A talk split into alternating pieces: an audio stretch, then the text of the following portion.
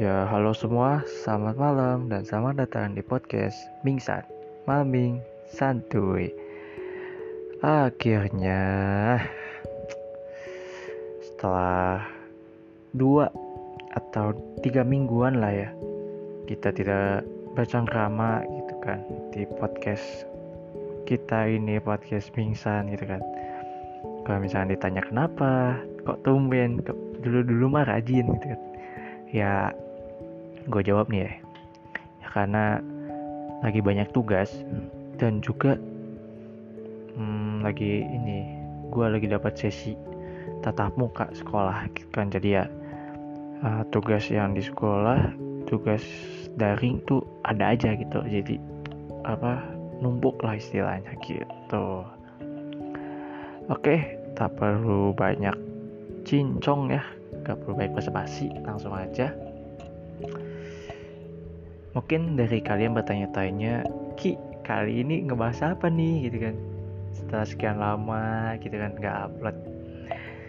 Ini yang akan dibahas tuh requestan dari teman-teman gue yang notabene sih banyak ya lumayan lah gak banyak banget lumayan. Mereka pada bilang ya kayak Ki coba dong bahas ini ki bahas ini dong bahas ini bla bla bla gitu segala macam oke langsung aja. Tema yang akan kita bahas kali ini yaitu mengenai toxic relationship.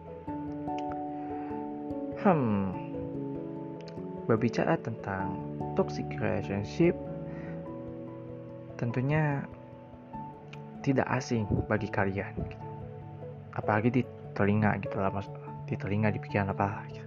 kayak nggak asing lah gitu mungkin di antara kalian ada yang pernah menjadi korban? Ya.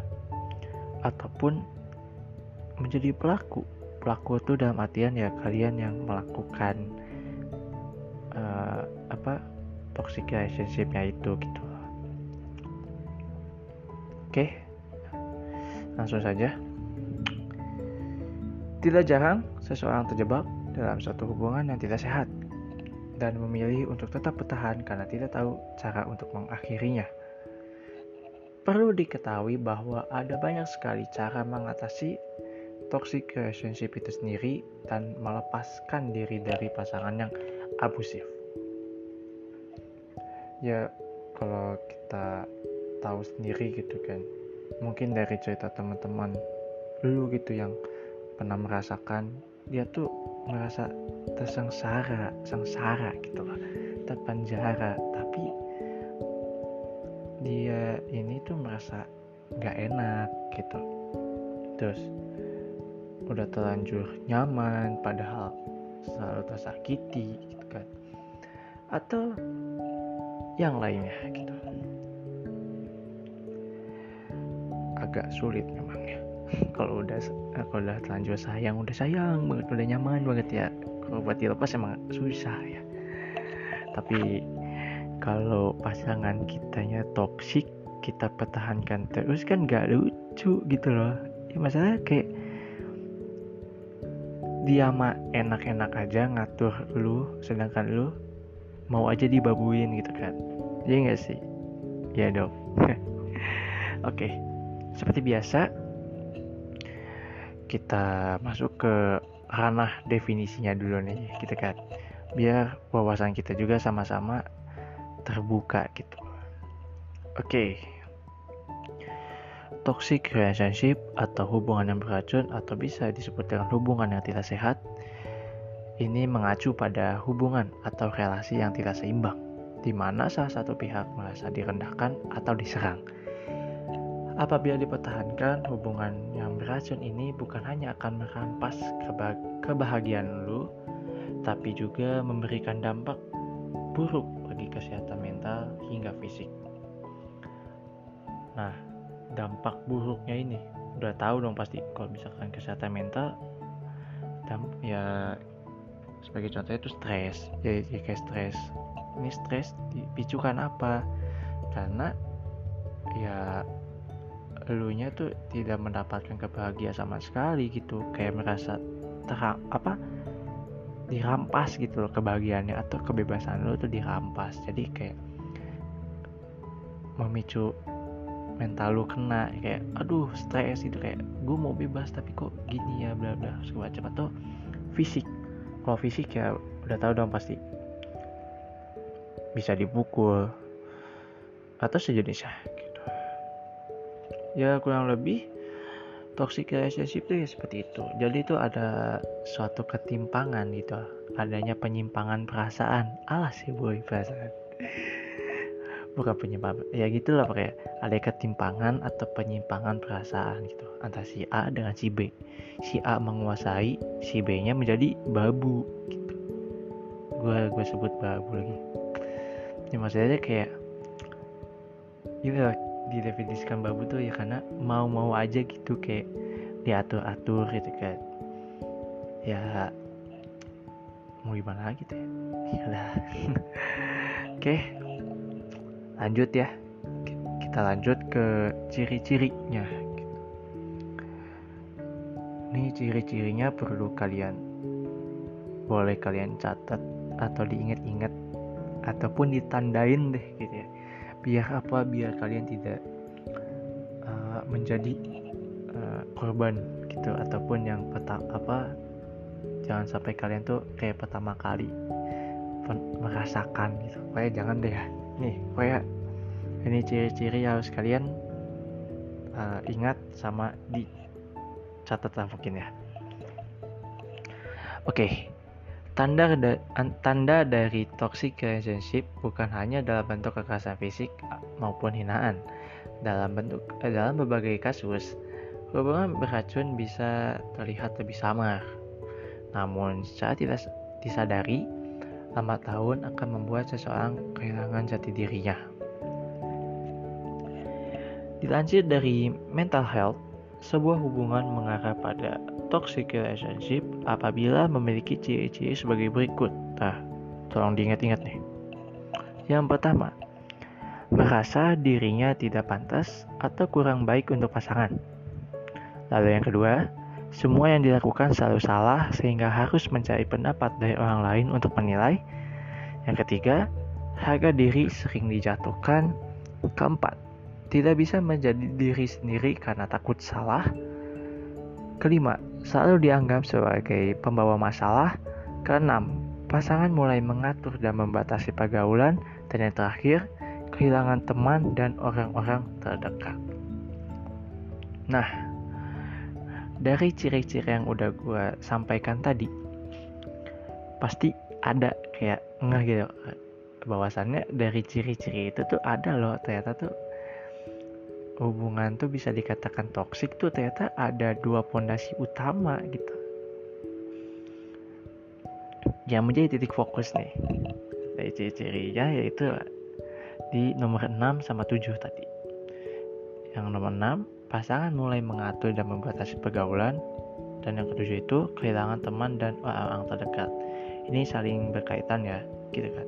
Kan membatasi pergaulan sehingga circle pertemanannya menjadi ya hilang gitu aja kayak udah bubar gitu. Maksudnya bubarnya tuh sama lunya gitu. Jadi lu sama mereka tuh udah kayak pisah gitu istilahnya gitu Oke, mungkin gue bakal ngebahas dikit ya.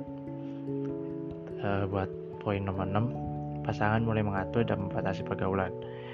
Ini mengaturnya tuh kayak gimana sih gitu kan? Ini mengaturnya, kalau misalkan kita lihat lah in real in real life-nya atau mungkin dari cerita-cerita di medsos gitu ya. Ini tuh mengaturnya tuh kayak mengatur hidup lu gitu.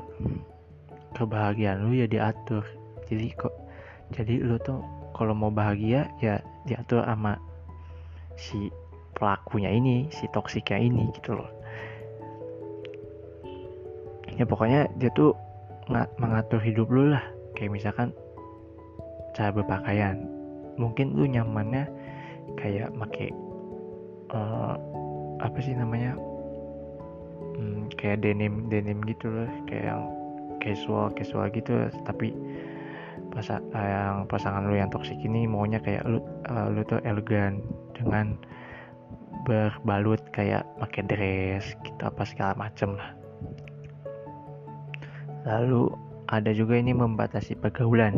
Nah membatasi pergaulan ini kayak kamu jangan nongkrong sana. Kamu jangan nongkrong sama si dia. Blah blah blah. Tapi kok kayak gue ya? Astaga. Merasa gue. Tapi ya uh, buat membatasi pergaulan ini ya gue juga memperhitungkan coy. Soalnya kayak gini loh. Lu kan pasti punya teman gitu kan coba bayangin deh kalau misalkan dibatasin gitu. Apa yang lu rasain? Dampaknya ke siapa aja sih? Gitu. banyak kok dampaknya. Yang pertama ke yang ngebatasin lalu yang kedua yang dibatasin sama teman-temannya gitu. Kayak semua pihak tuh kena gitu jadi buat kalian-kalian nih yang selalu ngebatasin doinya buat main atau apalah itu buat bergaul diperhitungkan lah ya. Sama ini juga buat gue sendiri gue pribadi. Uh, walaupun ya doi gue pernah bilang kayak ya udah gak apa-apa bilang jangan gitu. Ya, tapi kayak gimana ya? Kayak gak sudi gitu loh soalnya kan gue juga gue juga punya teman tongkrongan gitu. Kalau gue bilang jangan keseringan kan. Ntar kalau misalnya dibalik guanya digituin kan gak enak juga gitu. Jadi ya buat kalian-kalian yang toxic ya sadar cepat-cepatlah sadar. Gitu. jangan dibatasin apa kayak kasihan bro lu mah enak kali ya kayak main sana sini main sana sini tapi doi lu tidak mendapatkan kebahagiaan yang dia inginkan dengan cara dia sendiri. Karena lu ya kasihan lah pokoknya bro. Ya jangan disering-seringin lah. Kita kita kita sama-sama belajar. Gue juga sama gitu uh, apa ya namanya? Inilah memanage mana yang boleh. Jangan boleh jangan tapi karena gue orang nggak enakan biasanya sih mama ya udah bolehin aja gitu. aneh ya. Orang mau biasa jangan nih mah dilolosin aja. Ya. Itu mah yang gue kan lu mau beda kali. Beda sama gue ya nggak sih. Iyalah. Ya pokoknya kurang lebih untuk poin keenam itu tuh kayak gitu. Pasangan mulai mengatur dan membatasi pergaulan mengatur kehidupan lu membatasi pergaulan ya kayak nggak boleh nongkrong sana sini sana sini. Ya mungkin iktikatnya tuh baik niatnya. Biar kalau apa biar gak dirampas sama cowok lain atau cewek lain gitu ya. Tapi kalau misalkan berlebih ya agak bahaya juga gitu bro. Ya kurang lebih seperti itu. Oke selanjutnya kita masuk ke penyebab. Ini sebab itu orang ini tuh bisa menjadi toxic relationship gitu. Oke. Okay. ada cukup banyak hal yang menyebabkan seseorang menjadi menjadi toksik atau racun dalam sebuah hubungan yang sedang dijalani. Di antaranya adalah sebagai berikut. Yang pertama latar belakang. Latar belakang yang gimana sih maksudnya? Latar belakang yang berkaitan dengan masa lalu seseorang. Seperti si dia ini dibesarkan dalam kondisi yang minim kasih sayang atau kurang perhatian sehingga uh, si dia ini kurang mendapatkan rasa empati atau simpati. Lalu yang kedua, pengalaman buruk di masa lalu yang menyebabkan seseorang terguncang secara emosional. Misalnya perundungan atau bullying. Dan yang terakhir ada memiliki gangguan mental sehingga kecemasan dan depresi akut akan tetapi, toxic relationship atau hubungan yang tidak sehat ini bisa juga muncul dari pasangan yang sifatnya berbeda jauh satu sama lain. Contohnya, salah satu pihak adalah tipe arogan dan suka mengatur, sedangkan pihak lainnya ini orangnya patuh dan selalu mengalah. Hal ini bisa dikatakan bahwa hubungan antara dua individu tersebut bersifat dominan submisif. Jadi seperti itu. Kenapa toxic relationship itu bisa terjadi?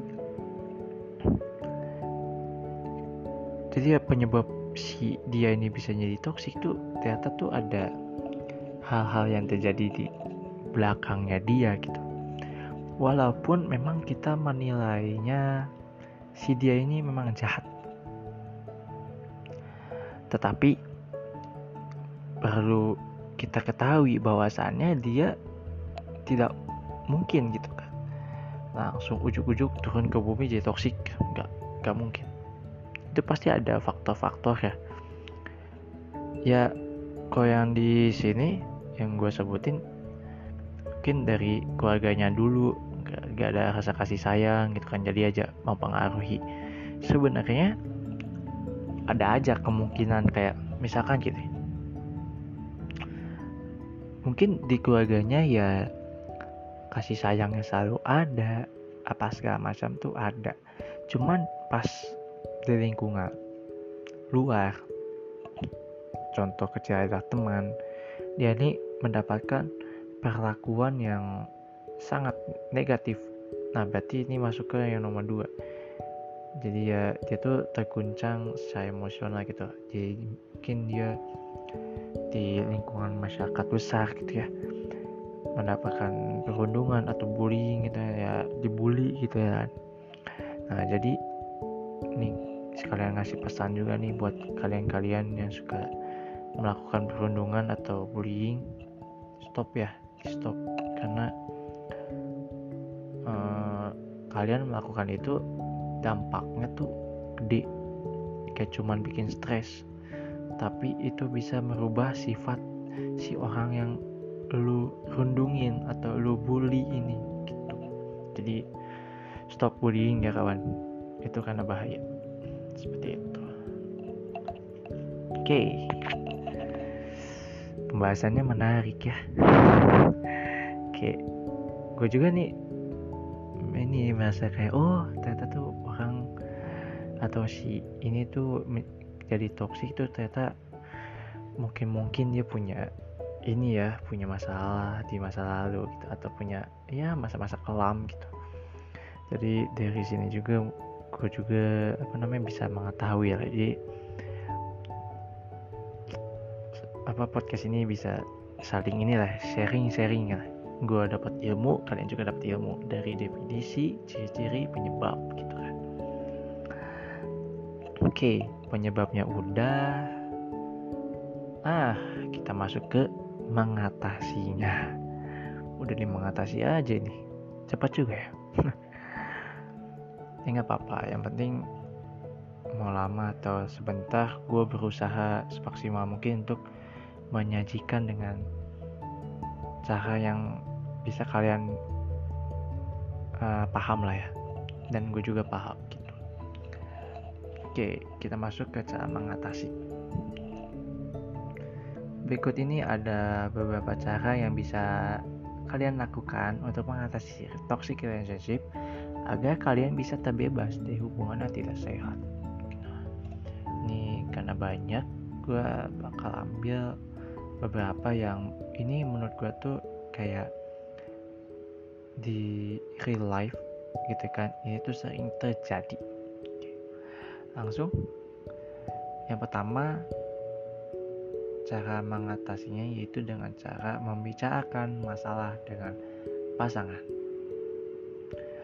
sebelum memutuskan untuk mengakhiri sebuah hubungan yang beracun atau hubungan yang tidak sehat ada baiknya kalian membicarakan masalah tersebut pada orang yang bersangkutan. Hasil terbaik adalah jika pasangan menyadari bahwa apa yang dia lakukan kepada kalian sama ini adalah salah dan meminta maaf gitu kepada kalian.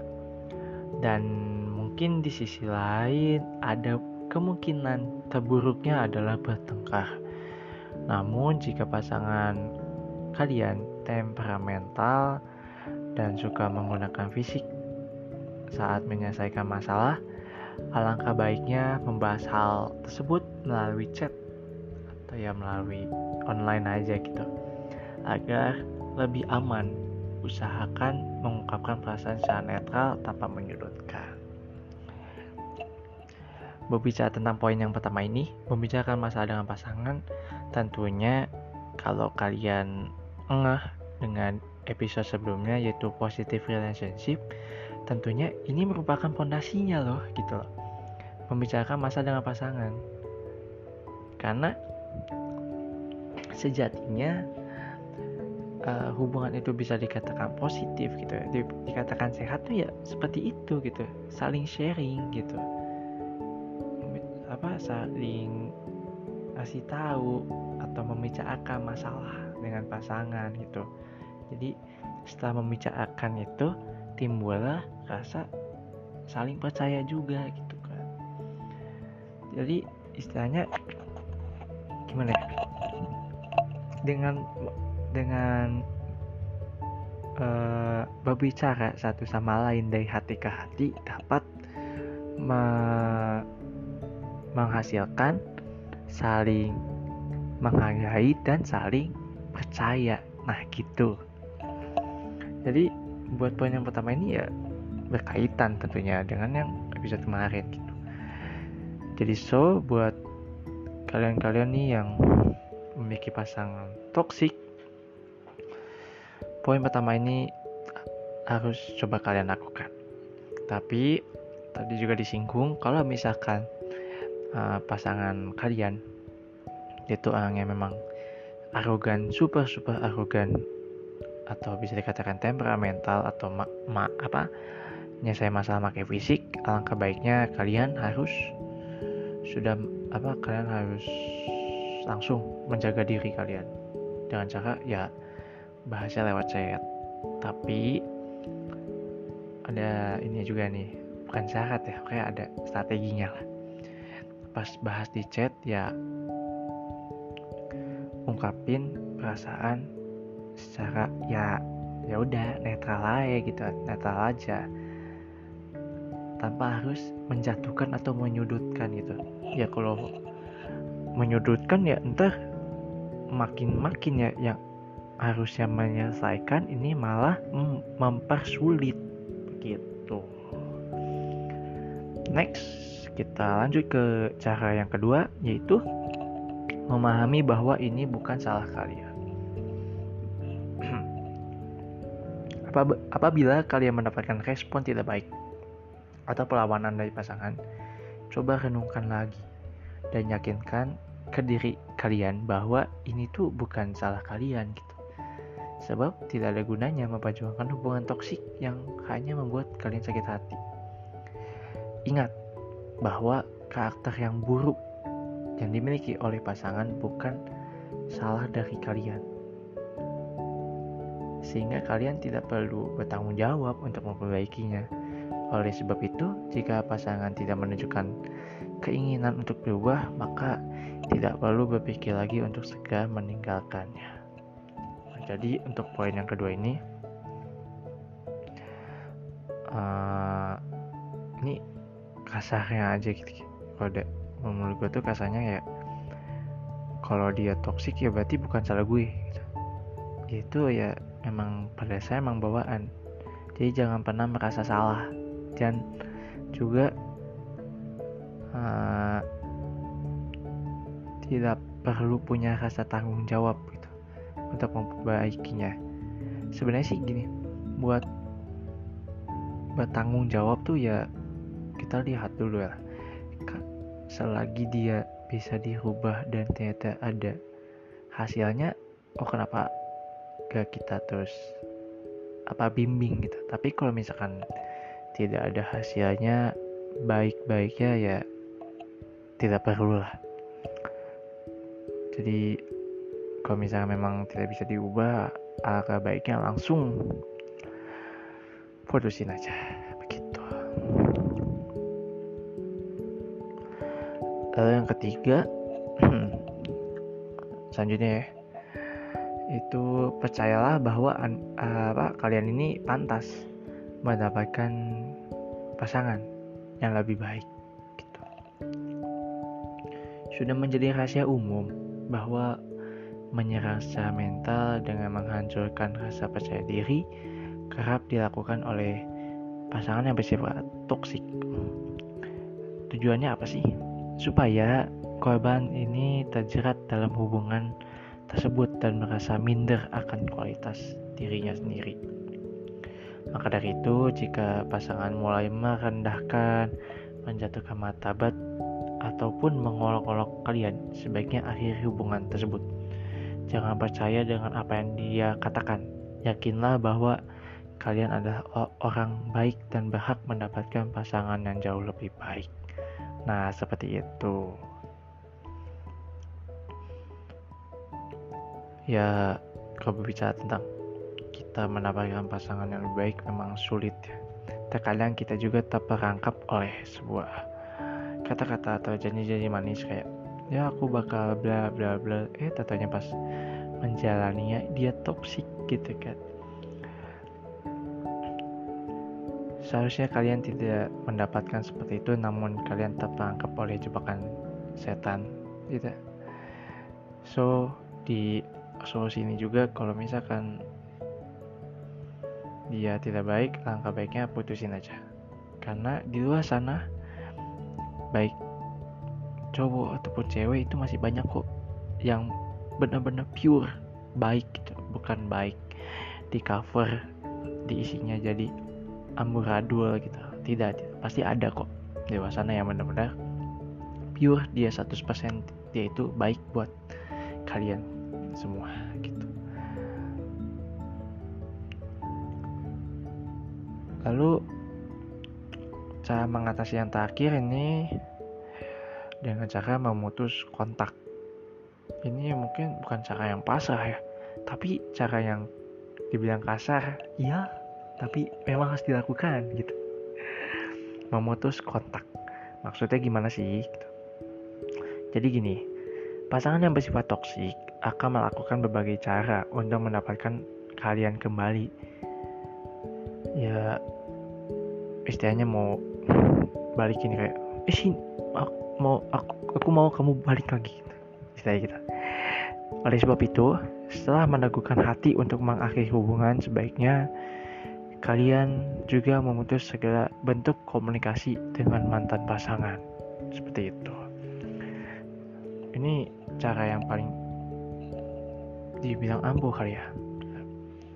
Jadi memutus kontak ini ya memutus kayak lost kontak terus mungkin uh, medsos diblokir gitu kan atau sebisa mungkin ya ganti apalah itu biar tidak terlacak lagi atau ya pokoknya apa pun segala itu yang memutuskan kontak ya udah gitu loh. Memutuskan kontak dengan tujuan itu agar tidak ada apa obrolan dengan si dia lagi gitu. Ya itulah beberapa tentang toxic relationship mulai dari definisi ciri-ciri penyebab serta cara mengatasinya. Semoga dapat dipahami kita termasuk kepada gue sendiri juga sebagai pembawa materi sebelum ditutup di sini gue mau menyampaikan sesuatu. Menjalin suatu hubungan itu memang tidak mudah sejatinya.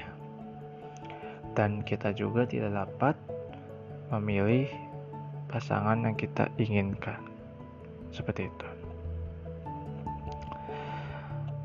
Toxic relationship bukan suatu hal yang diinginkan oleh kita semua gitu kan.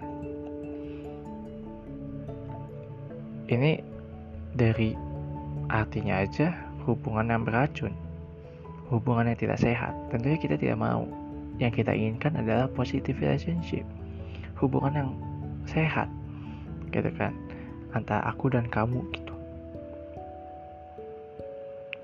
Pesan yang pengen gue sampaikan adalah tuh untuk korban gue mau ngucapin uh, semangat buat yang masih terus uh, berjuang berjuang dalam artian ingin mengubah si dia walaupun mungkin tidak mungkin bakal berubah. Lalu juga uh, buat kalian yang sudah apa nih korban ini yang sudah memutuskan hubungannya? Sesegala bangkit. Jangan merasa tidak enak sehingga kalian terpuruk dan kembali lagi ke lingkaran setan tersebut. Gitu. Karena sejatinya pilihan kalian untuk memutuskan itu ya pilihan yang tepat. Karena kalau kalian terus terpenjara di situ yo jadi amburadul kalian ya. Jadi tersakiti dan lain-lain gitu.